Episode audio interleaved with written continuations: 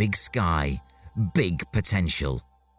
In association with Mills and Reeve, this is Eastern Promise, achieving more together.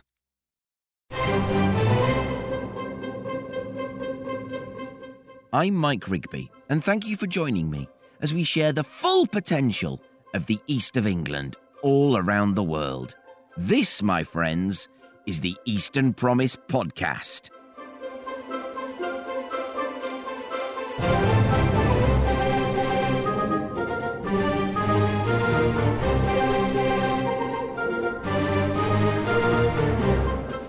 Science is the East of England's stock in trade. Cambridge, our global capital of life sciences, and Norwich, the home of plant science. These twin worlds collide at the Quadram Institute, and I'll be chatting to the Institute's director, Professor Ian Charles, O B E, and join Doctor Tammy Dougan, Life Science and Healthcare Partnership Lead for the University of Cambridge, on a fact-finding tour of the Q I. And finally, where's your coffee office, your latte lounge, your mocha meeting place? Let Eastern Promise be your barista for another caffeine-powered serving of crowd sorcery.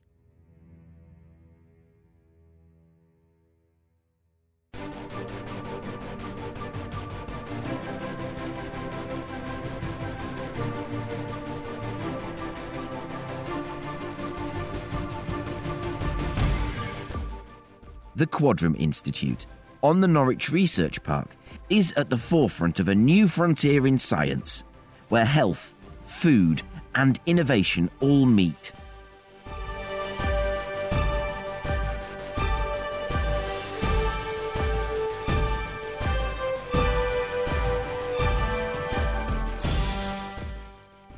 It's a healthcare facility and a clinical research institute into both food and gut health, that's solving some of the greatest mysteries posed by the link between what we eat and our physical and mental health.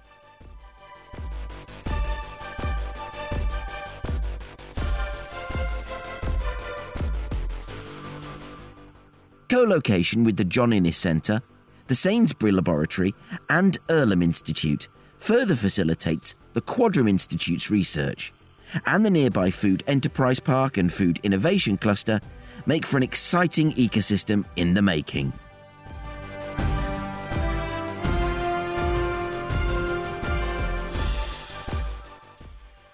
Of course, I wanted to know more, and I wasn't the only one.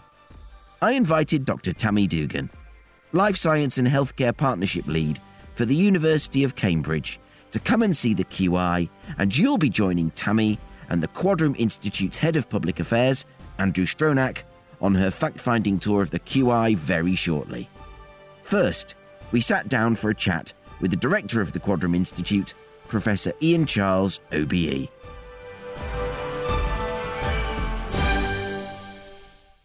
Professor Ian Charles, O B E, for which many congratulations, by Thank the way. Congratulations. Thank you for welcoming myself, Mike Rigby of Eastern Promise, and Tammy Dougan from Cambridge University to the Quadram Institute on a very sunny Wednesday morning uh, with beautiful weather. Could you give us a very potted history of Professor Ian Charles, please? Oh, there is a potted history, but as you can see, physically, you can see uh, I'm a scientist of a certain age, so I have been around, and um, I started life in... in um, in science, really. Well, my my real interest in science started before um, I did a science degree, which was at Saint Andrews University. I was always interested and drawn to science. And so it, it makes a lot of sense to me that I ended up as a scientist, although perhaps not to other people around me at the time. My first love was tinkering with electronics. And I remember you know, be, being captivated as a young man by um, by what was the, the emerging field of home electronics in terms of what you could do with transistors. And I, you know, working out, getting my own little soldering iron and moving on to actually uh, etching my own little circuit boards that I could plug my transistors into. This is all very good, of course, because I had a, I had a mathematical bent as well, so I was drawn towards that maths, physics side. But then, um, strange volte-face, I, I remember reading something in, in probably the mid nineteen seventies about genetic engineering, which was just starting. Um, the Cohen-Boyer patents had been filed around nineteen seventy-two, and there was this great idea that uh, you could take D N A from one organism and plug and play it in another organism. This was, this was the start of cloning, the discovery of restriction enzymes. And this, this moment, I remember, it strikes you, uh, if you know about biology, that um, the very same genes in bacteria, these lowly organisms, work in the same way that they do, to an extent, in human beings. Isn't that amazing? So there's this continuity of life that actually extends right across the planet. So, and I, I was amazed by this. So I wanted to go into life sciences. So I ended up doing a degree at Saint Andrews. It was biochemistry, zoology um, background. Um, and then on to do a PhD, and then on to various postdocs. But I'm unusual in the sense that I've worked in industry um, as well as in academia. So I've had various roles at Wellcome, Glaxo, Wellcome, pharmaceutical companies, um, in, in academic, in, as a professor in teaching roles, Um, and a professor in institutes, yeah. But also in, in the context of how we make uh, societal impact. So I've worked on projects involving whooping cough vaccine, um, other vaccines, and I've also worked on spin-out companies. I've been very successful spinning out ideas, patents I've filed that have spun out into companies yeah. that have actually contributed to um, success in terms of deliverables. Yeah. So I, I've, I've led a charmed life, but mostly it's to do with great people around me. So I, you can't emphasize enough about how this is really about teams and about building teams and working together in a collaborative way to deliver on expectations uh, that society expects now from investment. Yeah, definitely. For those listening to this who might not know of the Quadram Institute, could you very quickly give us a quick overview of, of what it is you do here? So uh, Quadram is, is unique, I think, in terms of its um, uh, of what the expectations are on Quadram. And I'll, I'll tell you more about the name first before we, we get into some of the detail, because Quadram, what does that mean? You know, but I'll tell you, the Quadram actually stands for the four partners. So quad, four, the four partners. And the four partners are B B S R C, which is one of the, an element of U K R I, our, our core funder. Um, the Quadram Institute Bioscience is the old Institute of Food Research that was here before, uh, and the majority, and you might know that. I, I do remember it. Yeah. Way well. Okay. So um, it, it's an important part of that food science, and then of course the hospital, N N U H, and the university, U E A. Thus the four partners. Thus Quadram. Right. You've no idea what fun we had uh, getting that name in the very early stages when, when the four partners were together. It involved locking us all together in a room for two days and coming up with ideas. Uh, and then we settled on Quadram. And you might think, well, that's a bit of a camel of a name, you know, it's not really. But actually, it does signify the four partners, and it does signify um, that partnership. And I, I like that, and I like it still today. Um, so there's Quadram, there's the four partners, but you can see uh, from that the beginnings of this idea in, in the ground floor as you came in, the, the lower basement floor. It's one of the largest endoscopy units in Europe, with a capacity to do forty thousand uh, endoscopies a year. Now, endoscopies have, have really had a huge impact in the way gut health is perceived, because you can pick up early something that might be a, a tiny little adenocarcinoma or a tiny little, um, a, any form of cancer, and you can snip it out quite early. So if you get in early, these checks, intervention, are very useful, and it gives you a great insight. But it also means for us, in terms of research um, organisation. We're working with partnership with the hospital, with endoscopy, and that means that we get access to um, all the ethics are done, everything's, you know, a seamless way of delivering on um, biological samples. So we get this connection with patients immediately that allows us to help and improve what's going on in the gut by looking closely at human tissue itself. I think that's a fantastic opportunity for us. So, so that leads us on to the connections with the university, of course, because they have a School of Medicine. It's the medics that work closely with the scientists. It's all the training, or all the interactions. We also have a biorepository, of course, oh, where everything is done in terms of the, you know, the, all the legal requirements, the ethical requirements, everything is done so that it can be a seamless transition between uh, clinical, uh, clinical scientists, um, clinicians with scientific interests who want to work in certain areas, our scientists who are looking at that gut health element, and um, bringing that all together in context to deliver those biological samples. We also have a clinical trials unit where we can look at how we can test the impact of what we're doing yeah. on clinical populations. So you'll get to see this when you have a little tour around, and it's beautiful modern facilities. Now, Uh, we have, you know, clear mission, vision statements looking at the impact of food on health through the microbiome. Now, again, if I, if I was a young scientist today, this is an area that I would find hugely, hugely fascinating. Imagine all these microorganisms living in us and around us. They're cooking up a storm of metabolites. They're doing all the cell signaling. They're doing all the bits of interaction with our human gut. And stuff is happening there that is impacting our health. We need to understand exactly what is happening there. We've, we've talked about F M T in the context of this uh, and, and the delivery. Fecal microbiota transplant, F M T, just for the avoidance of doubt. Yes. Um, and so, yeah, we, we uh, uh, and that's part of what we, we are doing and we would like to do. But it's only a tiny part of what we can and are doing here.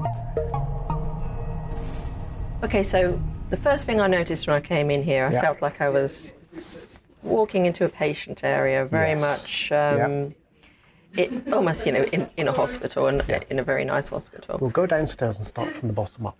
And then yeah. you walk up the stairs and yeah. you're in a lab area. Yep. Yeah. So, yeah, I'd like to just see a bit more how How this division, you know, is there a division? Does it interact? How does it interact? So we yep. go from the bottom and then... Yeah, let's do that. Can, yeah. yeah, it's something be... you normally see quite separate, really, isn't it? The uh, yeah, and I think the, that, the patient face in front the with the lab. Of it. And it's the first thing that I noticed when I walked in. Yeah.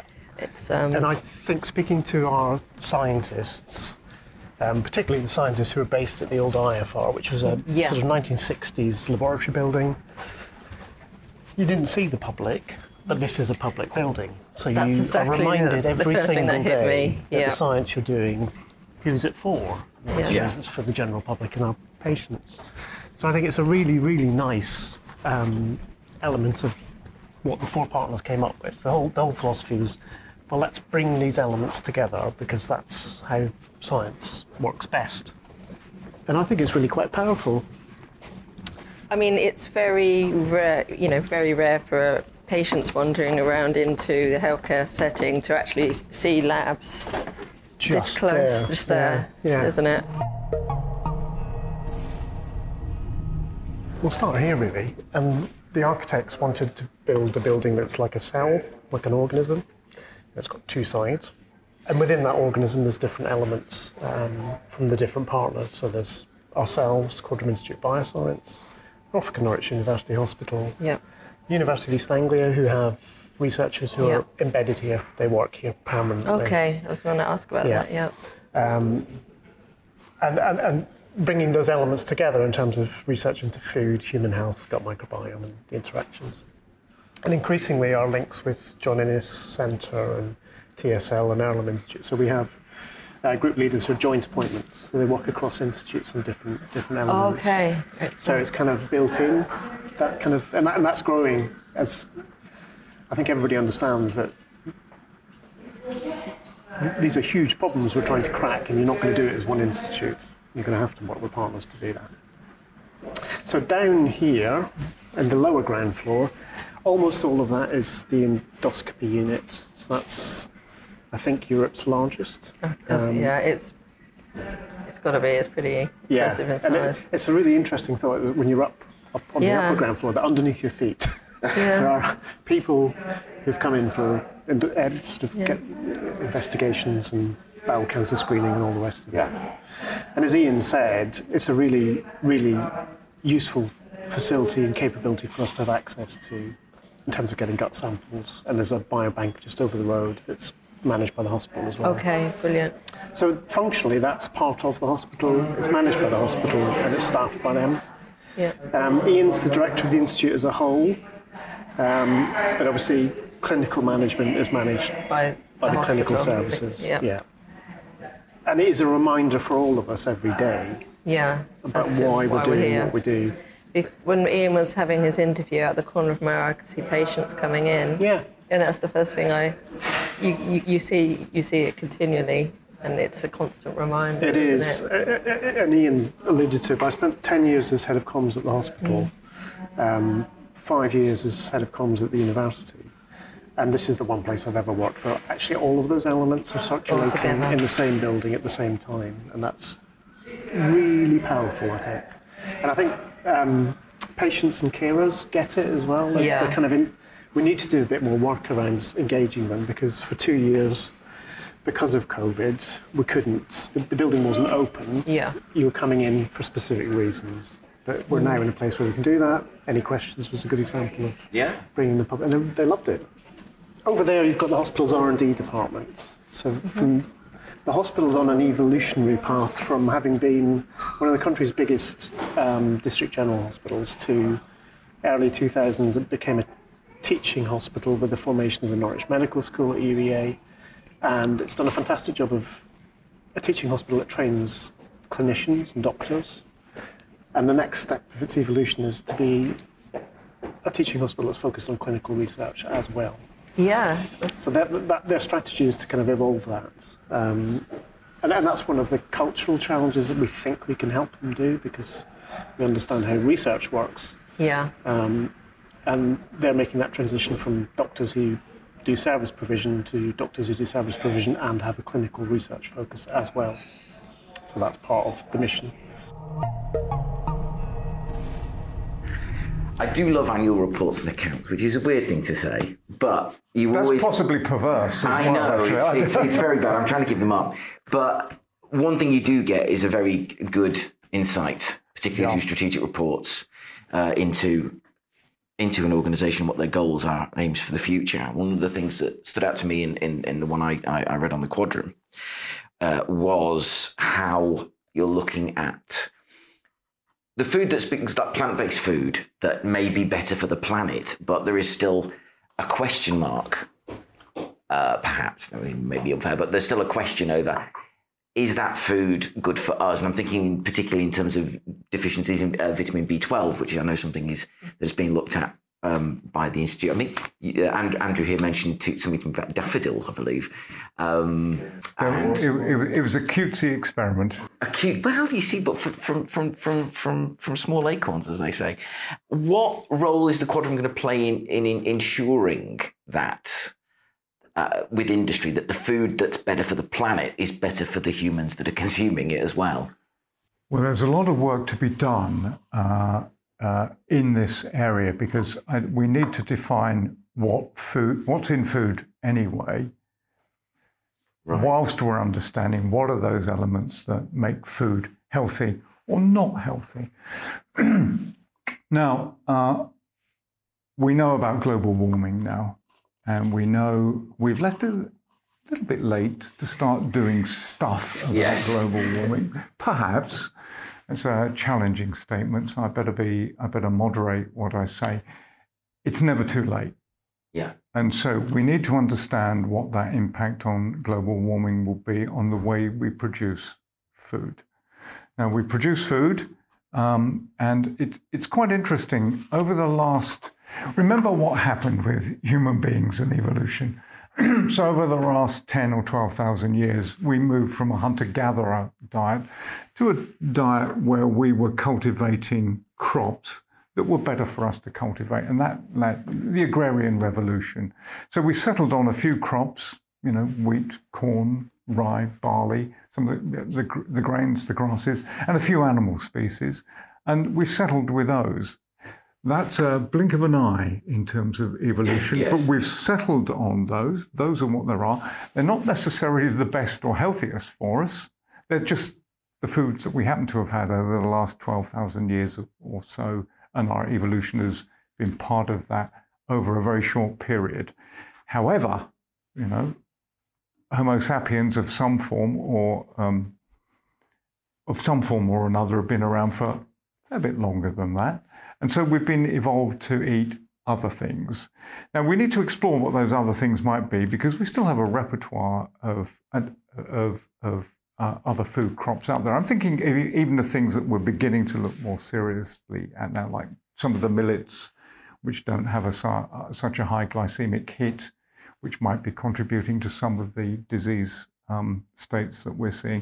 So there's a whole repertoire of foods we need to look at, uh, in addition to those new foods, like new burgers that don't contain any meat or uh, whatever.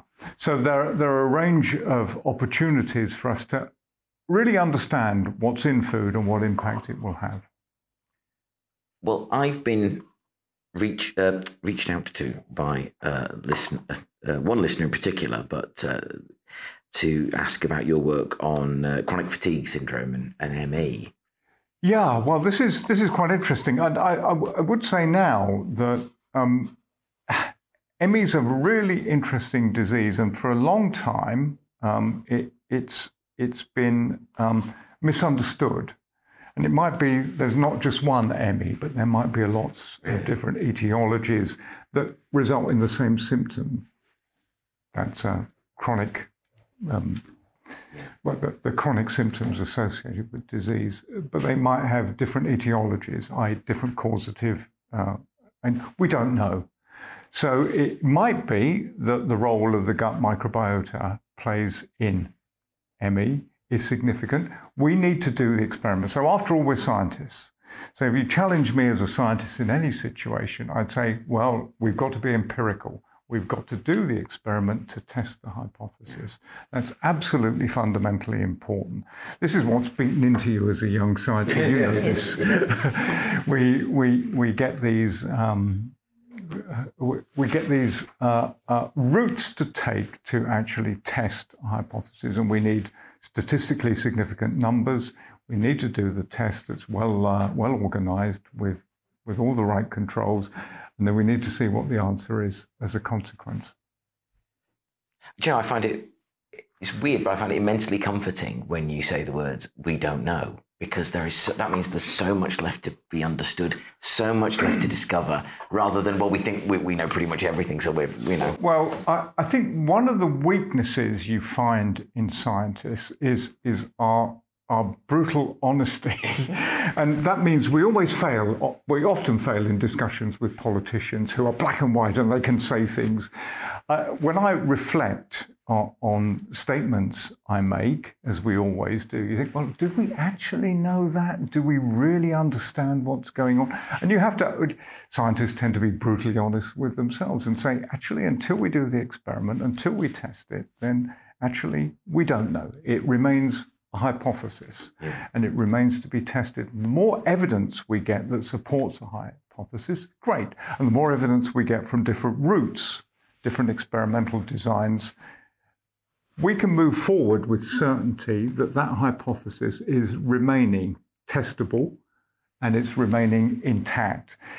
What you really want to do is find a killer experiment that really challenges that experimental situation. So you can reflect on it and say, well, that's not quite what we expected.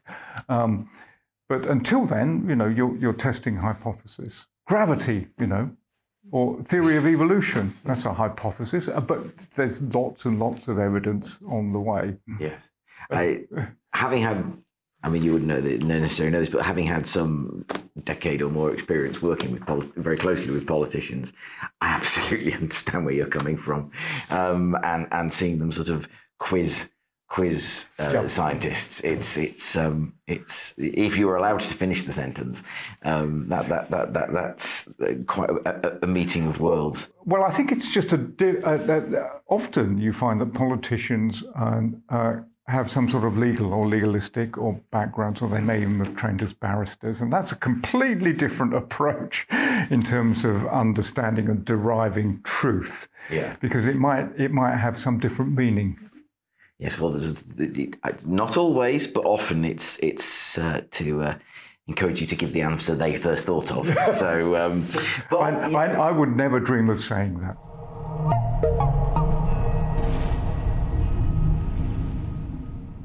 Just to kind of orientate ourselves, that's the endoscopy unit through okay. there, so we are sort of on the lower ground floor now. Ah. But this side of um, the unit is us, that's microscopy in there. That's Cynthia Whitchurch, one of our group leaders, and Laura Nolan. Um, Cynthia is, her research interest is biofilms, and she came over from Australia. Oh, okay. So she'd worked with Ian previously. Um, she's an F A A, which is the Australian equivalent of our Royal Society Fellow, so she's brought her group here. Yeah, Matt Gilmore, who um, was Canada's sort of National Microbiology Lab Director, he came over in the pandemic. Uh, he runs a group here, and he also runs um, a new food safety research network for the U K, which is funded by the Food Standards Agency and B B S R C. Oh, okay. So it's interesting to see just how much it's kind of brought new new faces in, new thinking. So that's microscopy in now. Um, and this is one of the amazing things we do here, and we developed it with the Norfolk and Norwich University Hospital, is a treatment for specific groups of patients. And the treatment is something called fecal microbiota transplantation. And essentially it's a poo transplant, um, which sounds quite disgusting. But what you're doing is, if the analogy I'd use is, um, you're reseeding a lawn, or, or perhaps a wildflower meadow. So people who've had a lot of antibiotics over the years, and that can sort of deplete the microbiome in the gut, and then Clostridium difficile likes that, it takes over, can make you very, very ill. Um, and what you need to do is reseed that microbiome. So they get um, fecal material from a healthy person, put it into somebody with that kind of disease, and they recover. So we, we've done that um, for, for patients on the N H S. It's a NICE approved oh, okay. treatment.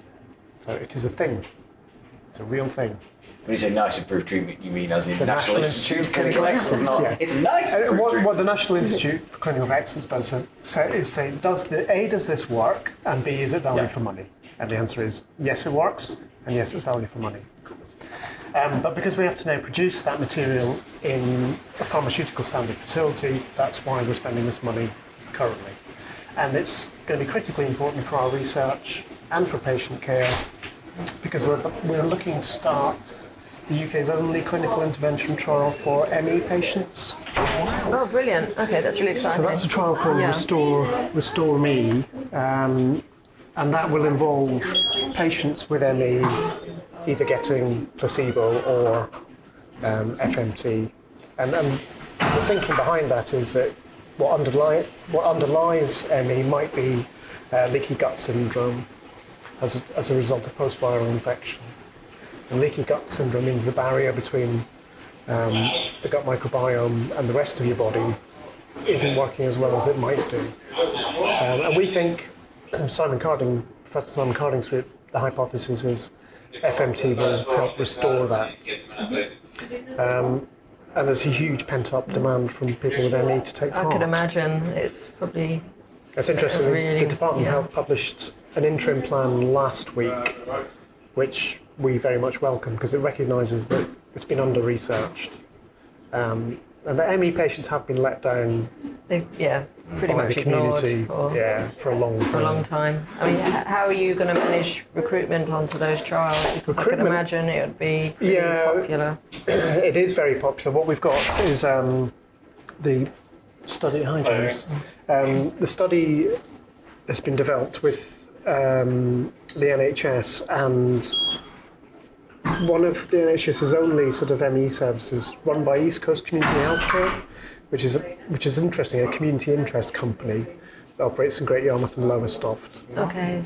Um, and they deliver an M E service, so they have a pool of patients who live relatively local to us, because obviously there are issues about those patients may not be able to travel far. Yeah, yeah.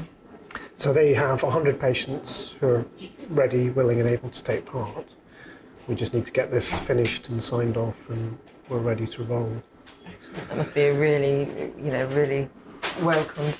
Yeah, local, I think there's a lot of interest in it, and a, a lot of people really desperate for kind of some yeah. solutions. And we, we hope we can provide some of the answers in due course.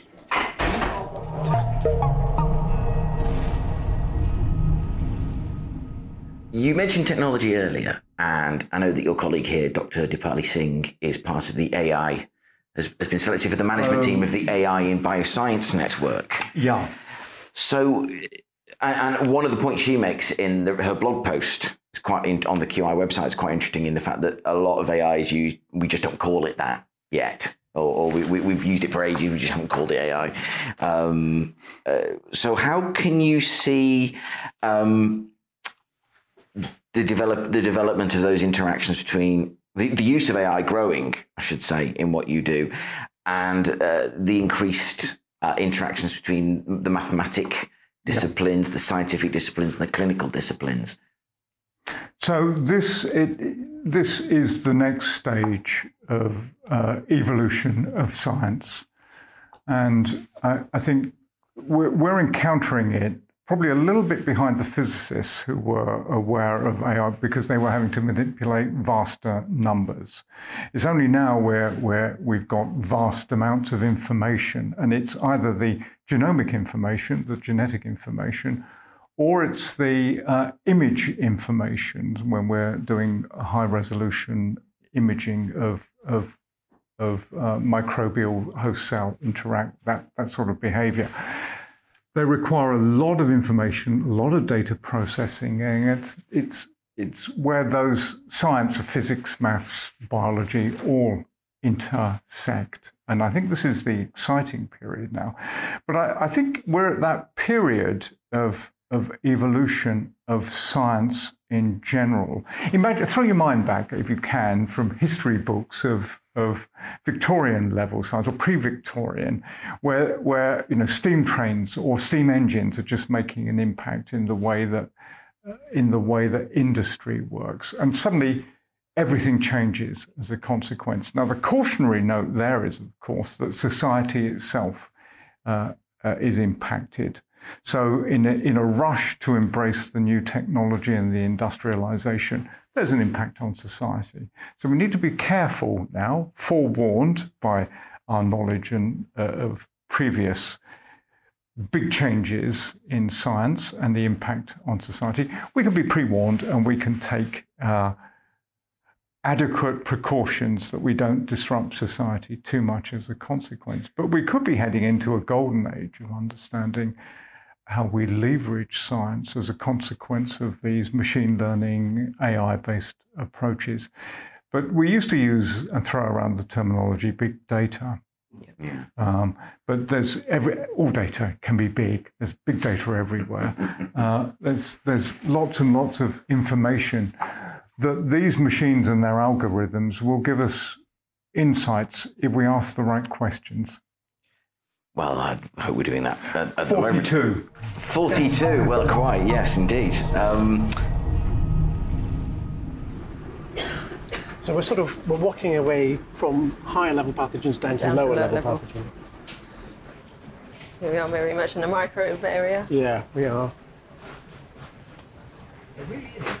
My wife's doing a PhD at the moment. She's a, she's an emergency medicine doctor, and she's her research interest is traumatic brain injury and trauma, so trauma oh, okay. and coagulopathy.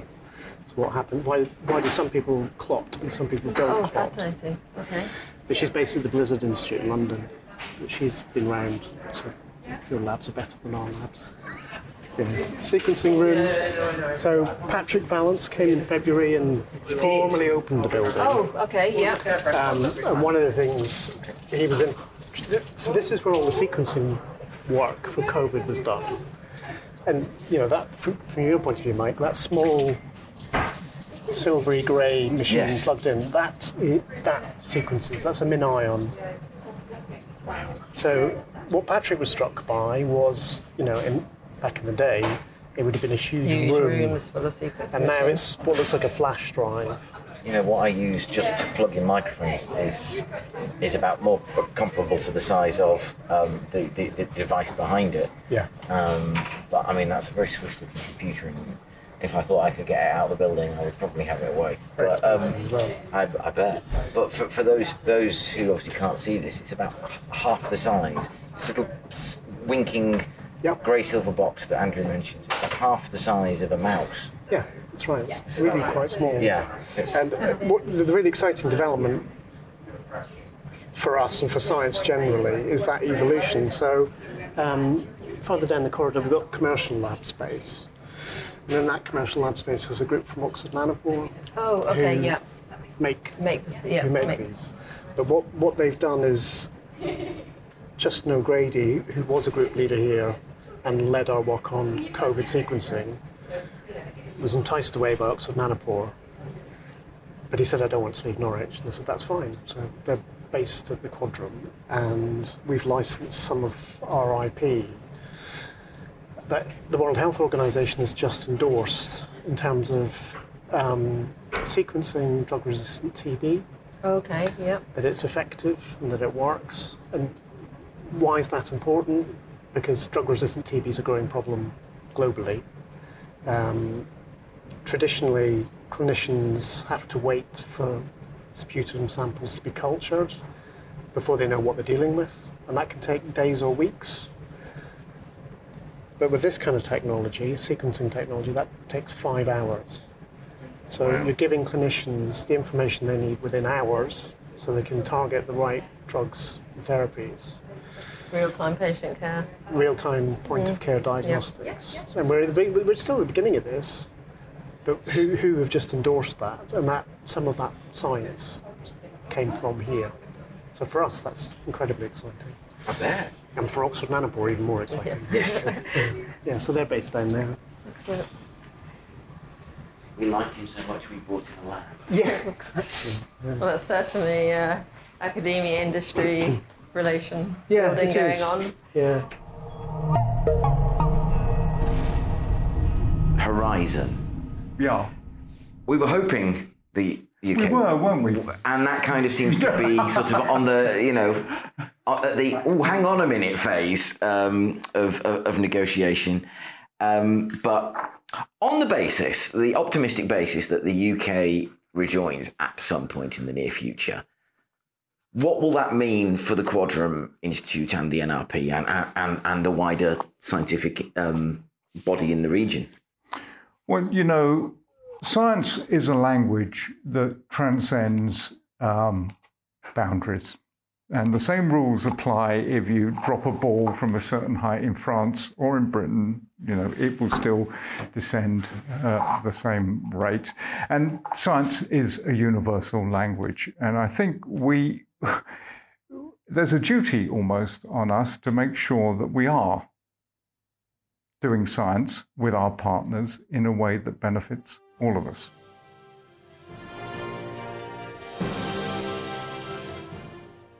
You can hear an extended version of Tammy's tour on the Eastern Promise podcast feed. So, with the tour over, let's hear what Tammy made of the Quadram Institute and her impressions of the wider Norwich Research Park.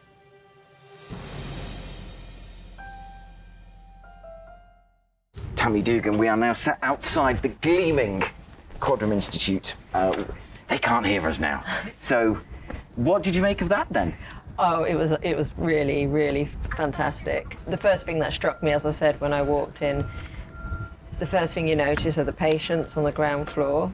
Yeah. And then you can see up to the side, and you can see lab space, and it's that interaction between patient care and real research that re that I found really impressive. And then to find out the Quadram was because of the four institutes actually merged together, it was really impressive. It, it, it's um, it's probably more than I expected it to be in terms of uh, I didn't quite realise um, the scale of the um, the scale of the institute, firstly, and secondly, just how how large the patient reach was with the largest uh, endoscopy suite in Europe. So that did take me back yeah. a bit.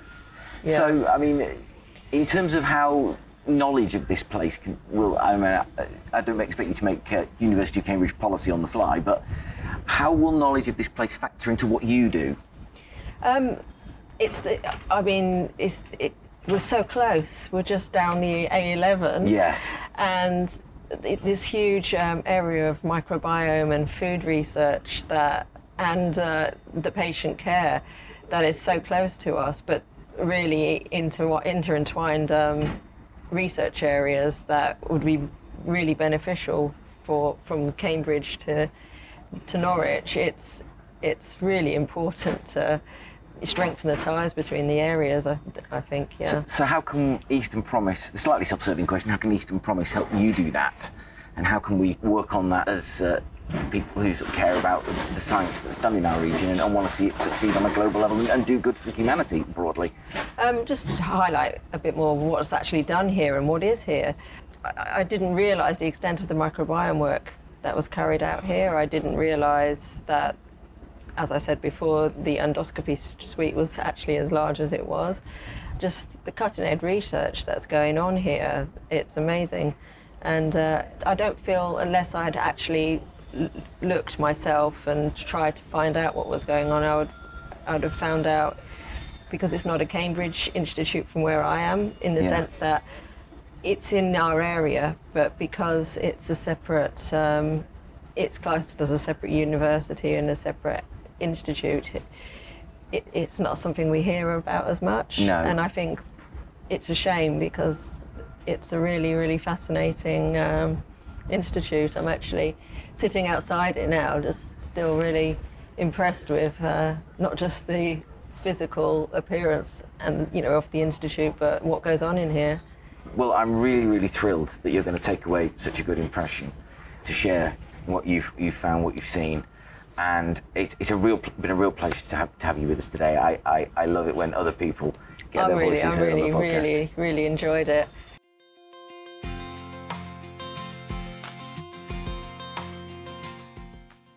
My huge thanks to Professor Ian Charles, O B E, to Andrew Stronach, and especially to Doctor Tammy Dougan of Cambridge University, for coming along with an open mind and for seeing not only the potential of the Quadram Institute and the Norwich Research Park, but also that we still have a job of work to do in improving the links between Cambridge and Norwich, our region's two centres of science, which are complementary, not competitors.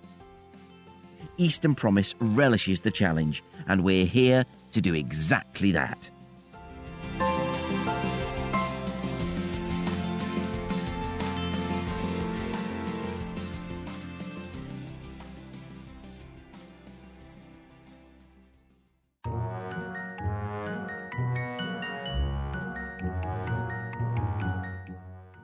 And now,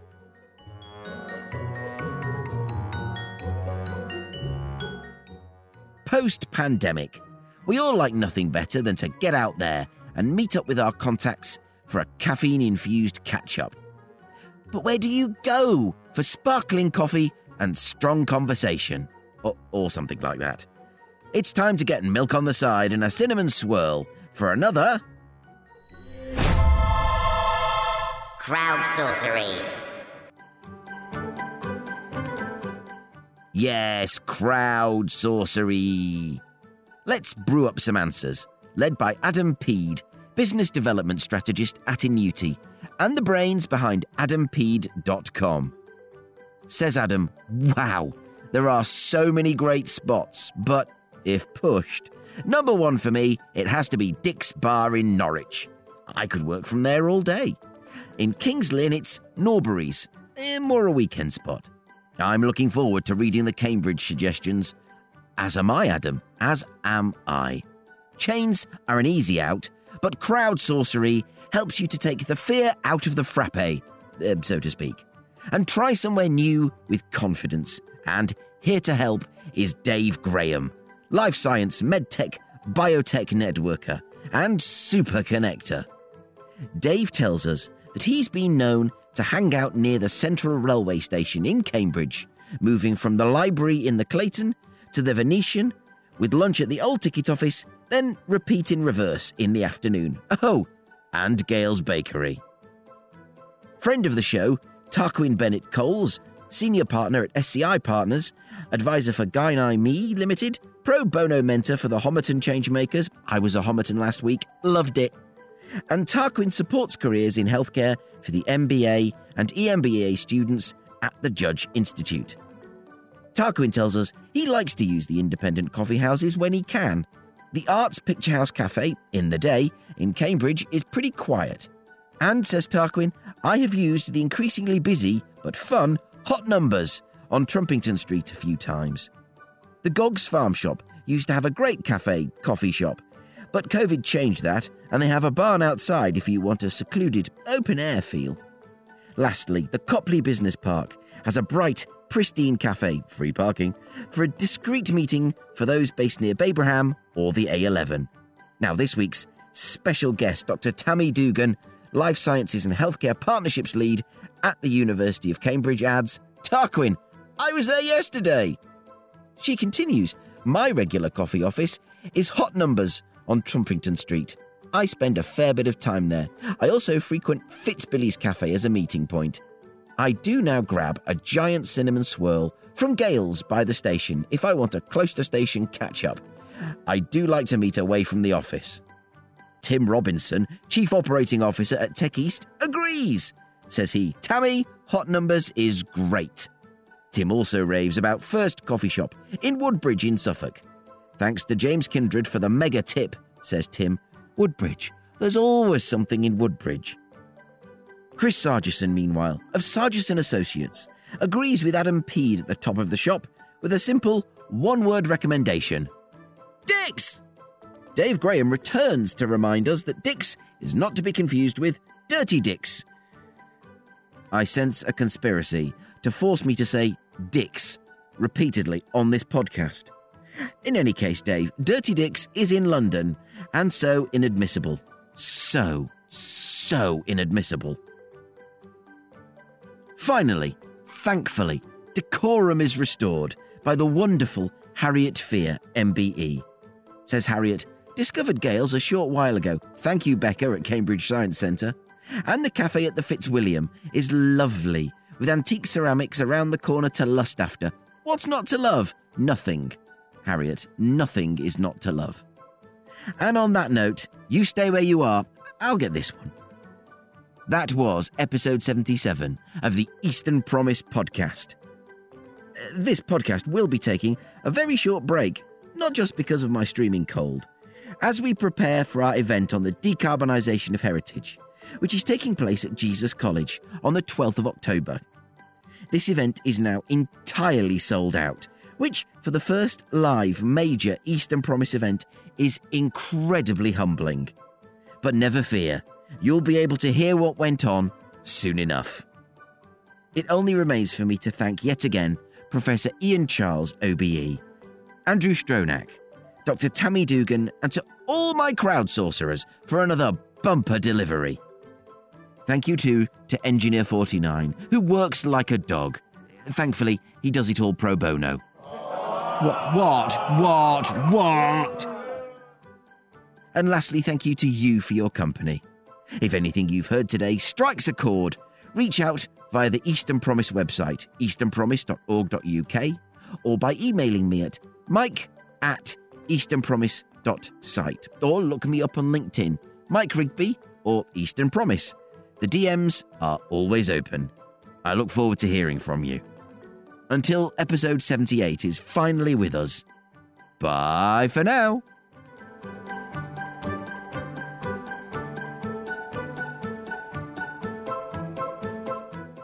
to listen to more episodes of the Eastern Promise podcast and find out more about what we do, please visit eastern promise dot org dot U K.